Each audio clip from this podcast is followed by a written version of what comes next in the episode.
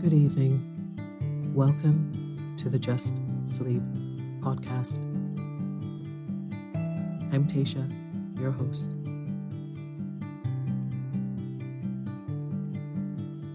Every week, I will read you an old story to help you relax, put the stressful day behind you, and drift off to sleep.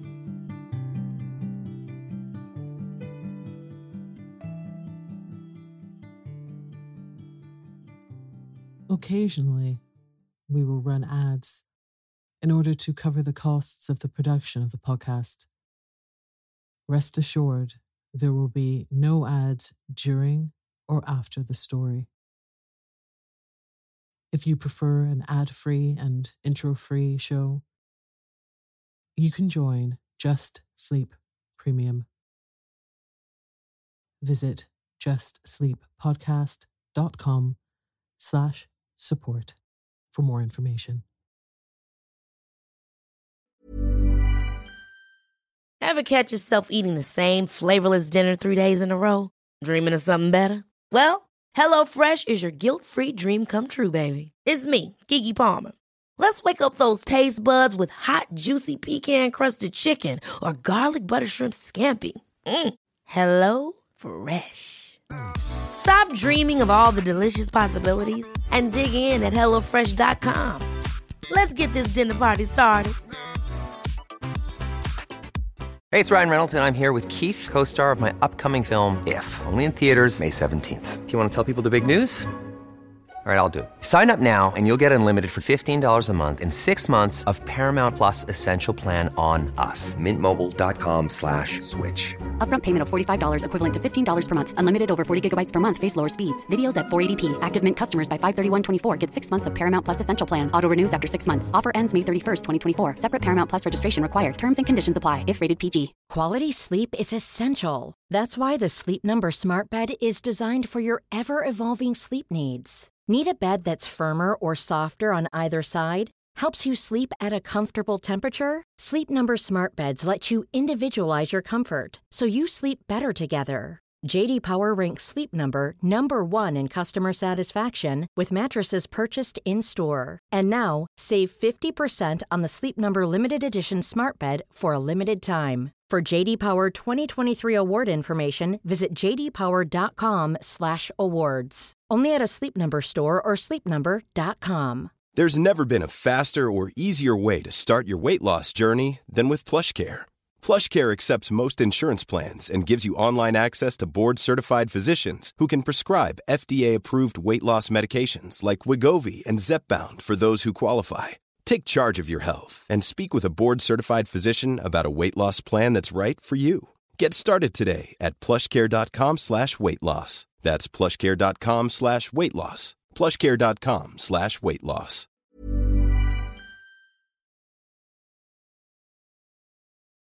Tonight, I will be reading To the Lighthouse by Virginia Woolf. So lie down, close your eyes, and let me read you a story. The Window 1.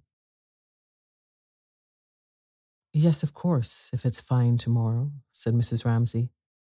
But you'll have to be up with the lark, she added. To her son, these words conveyed an extraordinary joy, as if it were settled. The expedition were bound to take place, and the wonder to which he looked forward, for years and years it seemed, was, after a night's darkness and a day's sail, within reach. Since he belonged, even at the age of six, to that great clan which cannot keep this feeling separate from that, but must let future prospects, with their joys and sorrows, cloud what is actually at hand. Since to such people, even in earliest childhood, any turn in the wheel of sensation has the power to crystallize and transfix the moment upon which its gloom or radiance rests. James Ramsay, sitting on the floor, cutting out pictures from the illustrated catalogue of the Army and Navy stores, endowed the picture of a fridge, as his mother spoke, with heavenly bliss. it was fringed with joy. The wheelbarrow, the lawnmower, the sound of poplar trees, leaves whitening before rain, rooks cawing, brooms knocking, dresses rustling. All these were so coloured and distinguished in his mind that he had already his private code, his secret language, though he appeared the image of stark and uncompromising severity, with his high forehead and his fierce blue eyes, impeccably candid and pure, frowning slightly at the sight of human frailty, so that his mother, watching him guide his scissors neatly round the refrigerator, Imagine him all red and ermine on the bench, or directing a stern and momentous enterprise in some crisis of public affairs. But, said his father, stopping in front of the drawing room window, it won't be fine. Had there been an axe handy or a poker, any weapon that would have gashed a hole in his father's breast and killed him there and then, James would have seized it. Such were the extremes of emotion that Mr. Ramsay excited in his children's breasts by his mere presence. Standing, as now, lean as a knife, narrow as the blade of one, grinning sarcastically, not only with the pleasure of disillusioning his son and casting ridicule upon his wife, who was 10,000 times better in every way than he was, James thought, but also with some secret conceit at his own accuracy of judgment. What he said was true. It was always true. He was incapable of untruth, never tampered with a fact, never altered a disagreeable word to suit the pleasure or convenience of any mortal being, least of all his own children, who, sprung from his loins, should be aware from childhood that life is difficult, facts uncompromising, and the passage to that fabled land where our brightest hopes are extinguished, our frail barks founder in darkness. Here, Mr. Ramsay would straighten his back and narrow his little blue eyes upon the horizon, one that needs, above all, courage, truth, and the power to endure. But it may be fine. I expect it will be fine, said Mrs. Ramsay, making some little twist of the reddish brown stocking she was knitting impatiently. If she finished it tonight, if they did go to the lighthouse after all, it was to be given to the lighthouse keeper for his little boy, who was threatened with a tuberculosis hip, together with a pile of old magazines and some tobacco, indeed, whatever she could find lying about, not really wanted, but only littering the room, to give those poor fellows who must be bored to death, sitting all day with nothing to do but polish the lamp and trim the wick and rake about on their scrap of garden, something to amuse them. For how would you like to be shut up for a whole month at a time, and possibly more in stormy weather, upon a rock the size of a tennis lawn? She would ask, and to have no letters or newspapers, and to see nobody.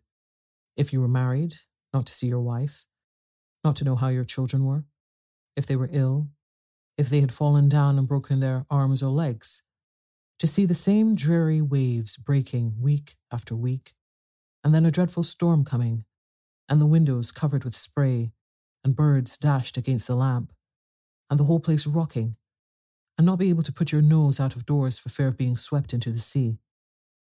How would you like that? she asked, addressing herself particularly to her daughters. So she added, rather differently, one must take them whatever comforts one can. It's due west, said the atheist Tansley, holding his bony fingers spread so that the wind blew through them, for he was sharing Mr. Ramsay's evening walk up and down, up and down the terrace.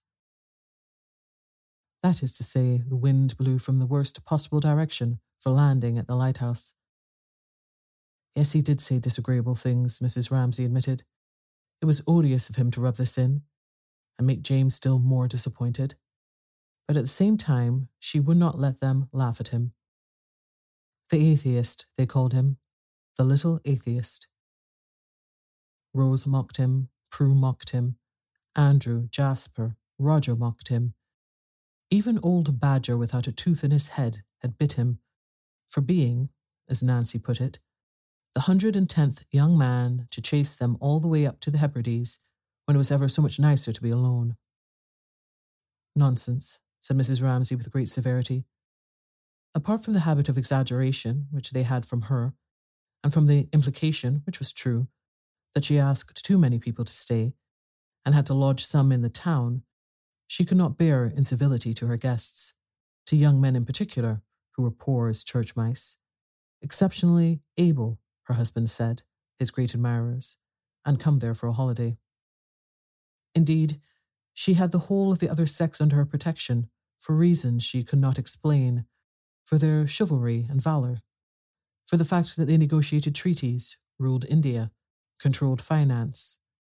Finally, for an attitude towards herself which no woman could fail to feel or to find agreeable. Something trustful, childlike, reverential, which an old woman could take from a young man without loss of dignity. And woe betide the girl, pray heaven it was none of her daughters, who did not feel the worth of it and all that it implied to the marrow of her bones. She turned with severity upon Nancy. He had not chased them, she said. He had been asked. They must find a way out of it all. There might be some simpler way, some less laborious way, she sighed. When she looked in the glass and saw her hair grey, her cheek sunk at fifty, she thought, possibly she might have managed things better her husband, money, his books. But for her own part, she would never for a single second regret her decision, evade difficulties, or slur over duties.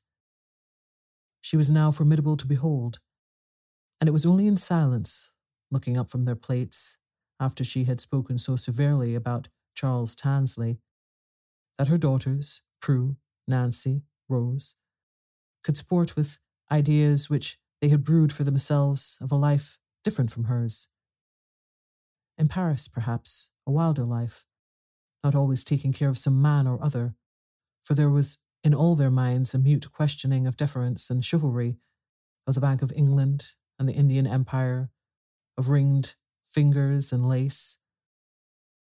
Though to them all there was something in this of the essence of beauty, which called out the manliness in their girlish hearts and made them, as they sat at table beneath their mother's eyes, honour her strange severity, her extreme courtesy, like a queen's rising from the mud to wash a beggar's dirty foot, when she thus admonished them so very severely about that wretched atheist who chased them, or, speaking accurately, been invited to stay with them in the Isles of Skye. There'll be no landing at the lighthouse tomorrow, said Charles Tansley, clapping his hands together as he stood at the window with her husband. Surely he had said enough. She wished they would both leave her and James alone and go on talking. She looked at him. He was such a miserable specimen, the children said, all humps and hollows. He couldn't play cricket. He poked, he shuffled. He was a sarcastic brute, Andrew said. They knew what he liked best to be forever walking, up and down, up and down with Mr. Ramsay, and saying who had won this, who had won that, who was a first rate man at Latin verses, who was brilliant but I find fundamentally unsound, who was undoubtedly the ablest fellow in Balliol, who had buried his light temporarily at Bristol or Bedford, but was bound to be heard of later when his prolegomena, of which Mr. Tansley had the first pages in proof with him, if Mr. Ramsay would like to see them, to some branch of mathematics or philosophy saw the light of day. That was what they talked about. She could not help laughing herself sometimes. She said the other day something about waves, mountains high. Yes, said Charles Tansley. It was a little rough. Aren't you drenched to the skin? she had said. Damp, not wet through, said Mr. Tansley, pinching his sleeve, feeling his socks. But it was not that they minded, the children said. It was not his face, it was not his manners. It was him, his point of view. When they talked about something interesting, people, music, history, anything, even said it was a fine evening, so why not sit out of doors? Then what they complained of about Charles Tansley was that until he had turned the whole thing round and made it somehow reflect himself and disparage them, he was not satisfied. And he would go to picture galleries, they said, and he would ask one, did one like his tie? God knows, said Rose, one did not. Disappearing as stealthily as stags from the dinner table directly the meal was over, the eight sons and daughters of Mr. and Mrs. Ramsay sought their bedrooms, their fastnesses in a house where there was no other privacy to debate anything, everything Tansley's tie, the passing of the Reform Bill, seabirds and butterflies, people.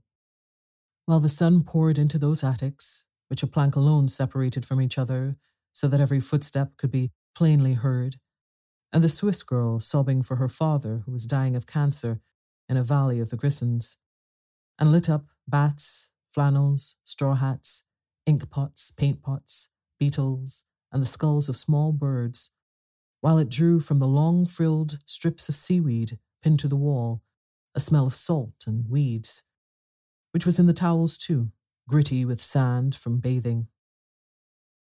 Strife, divisions, difference of opinion, prejudices twisted into the very fibre of being. Oh, that they should begin so early, Mrs. Ramsay deplored. They were so critical, her children. They talked such nonsense. She went from the dining room holding James by the hand, since he would not go with the others. It seemed to her such nonsense, inventing differences when people, heaven knows, were different enough without that. The real differences, she thought, standing by the drawing room window, are enough. Quite enough.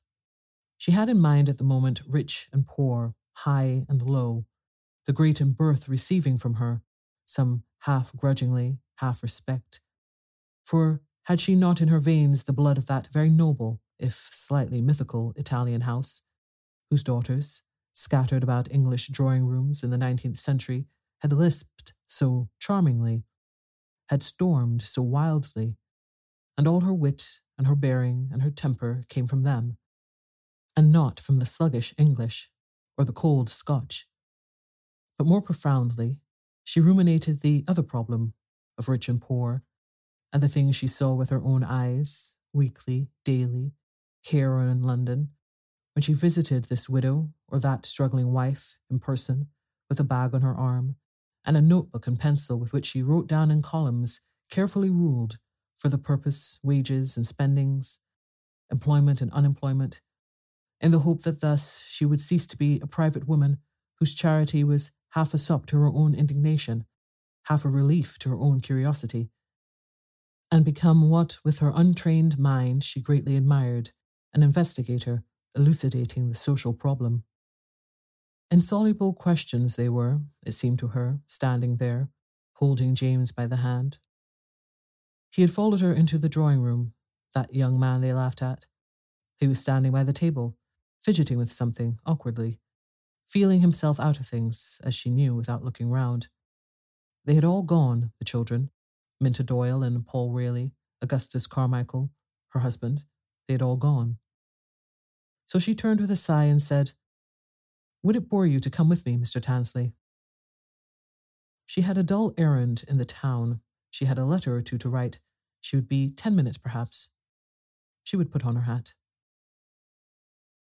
And with her basket and her parasol, there she was again, ten minutes later, giving out a sense of being ready, of being equipped for a jaunt, which, however, she must interrupt for a moment as they passed the tennis lawn to ask Mr. Carmichael, who was basking with his yellow cat's eyes ajar, so that, like a cat's, they seemed to reflect the branches moving or the clouds passing, but to give no inkling of any inner thoughts or emotion whatsoever, if he wanted anything.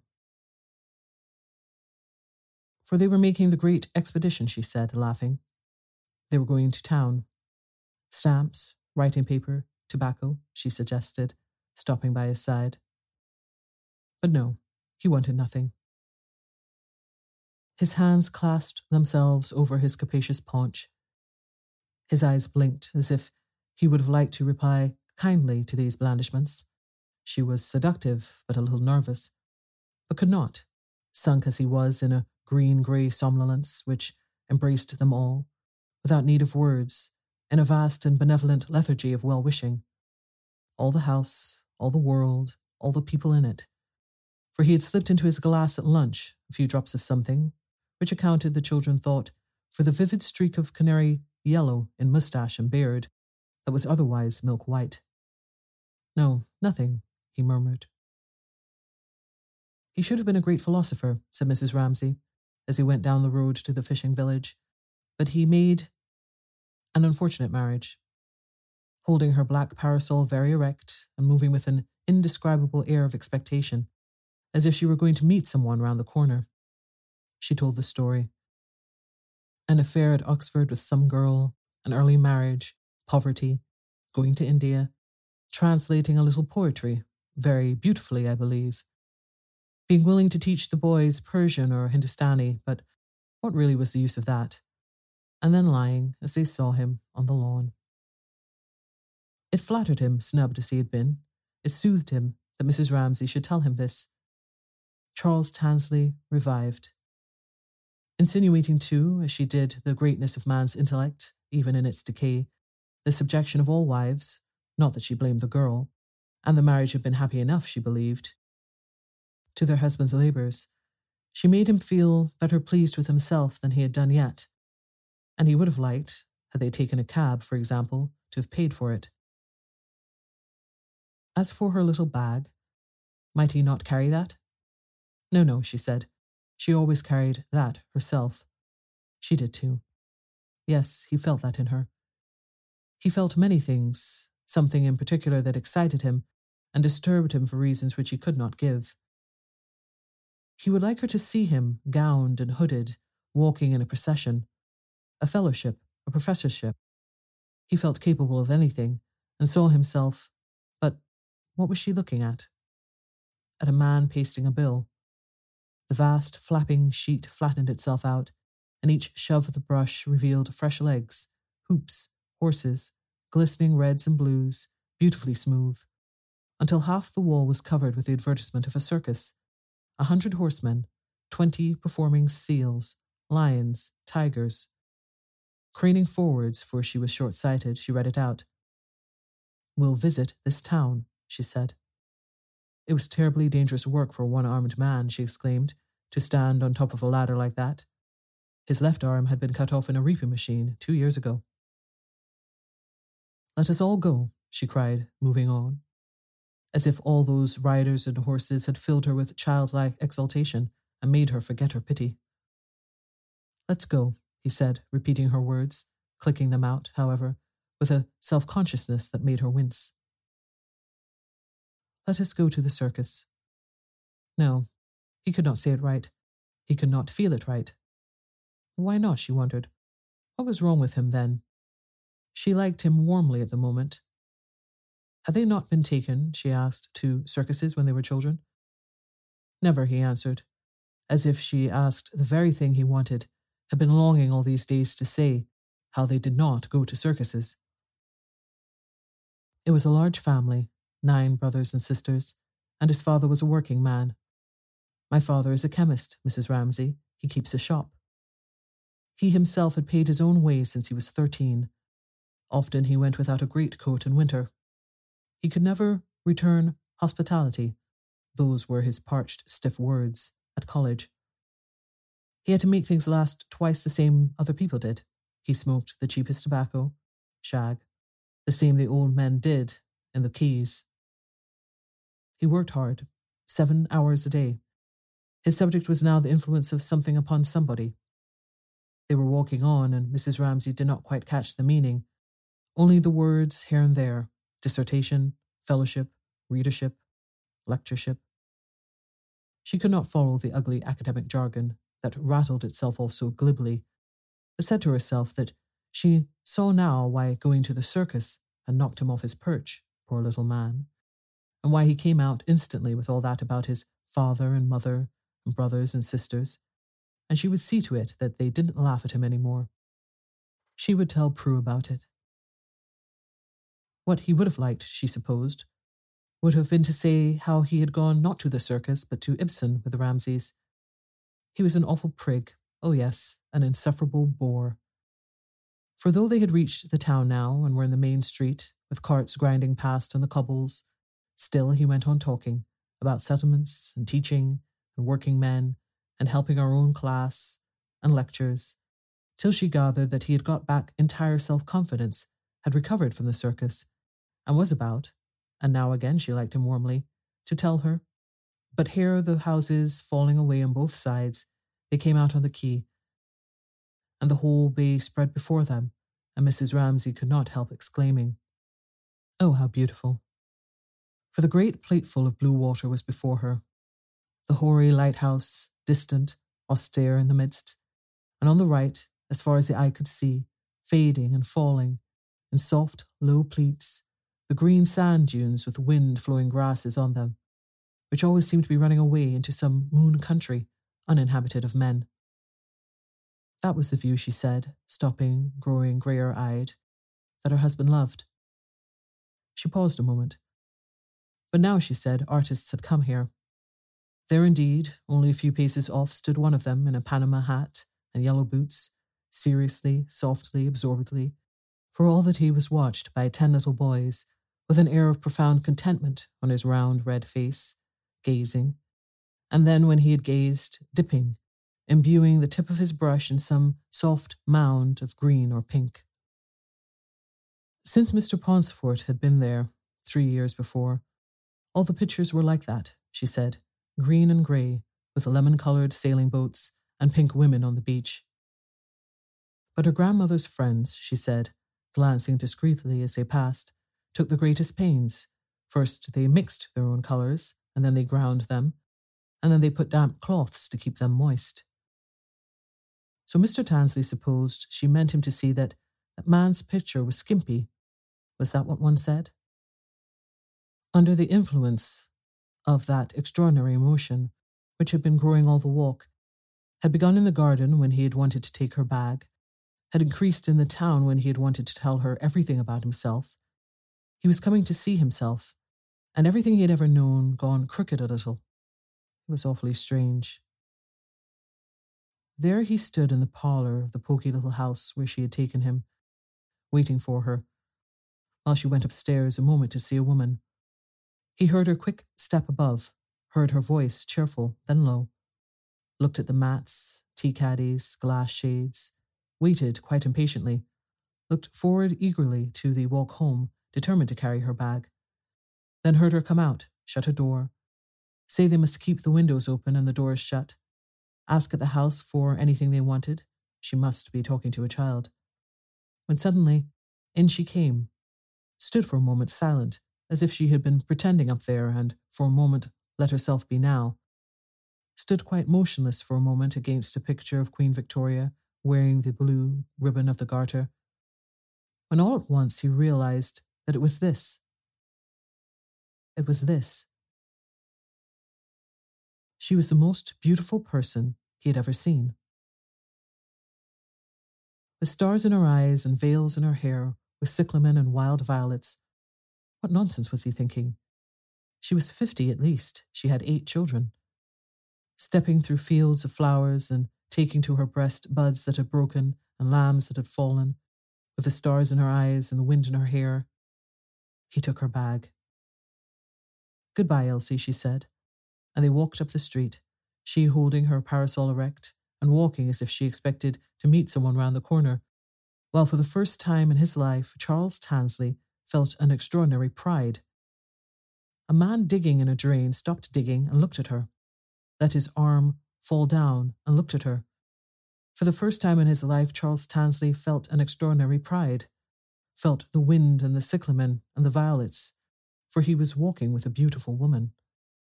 He had hold of her bag. 2. No going to the lighthouse, James, he said, as he stood by the window, speaking awkwardly, but trying, in deference to Mrs. Ramsay, to soften his voice in some semblance of geniality at least.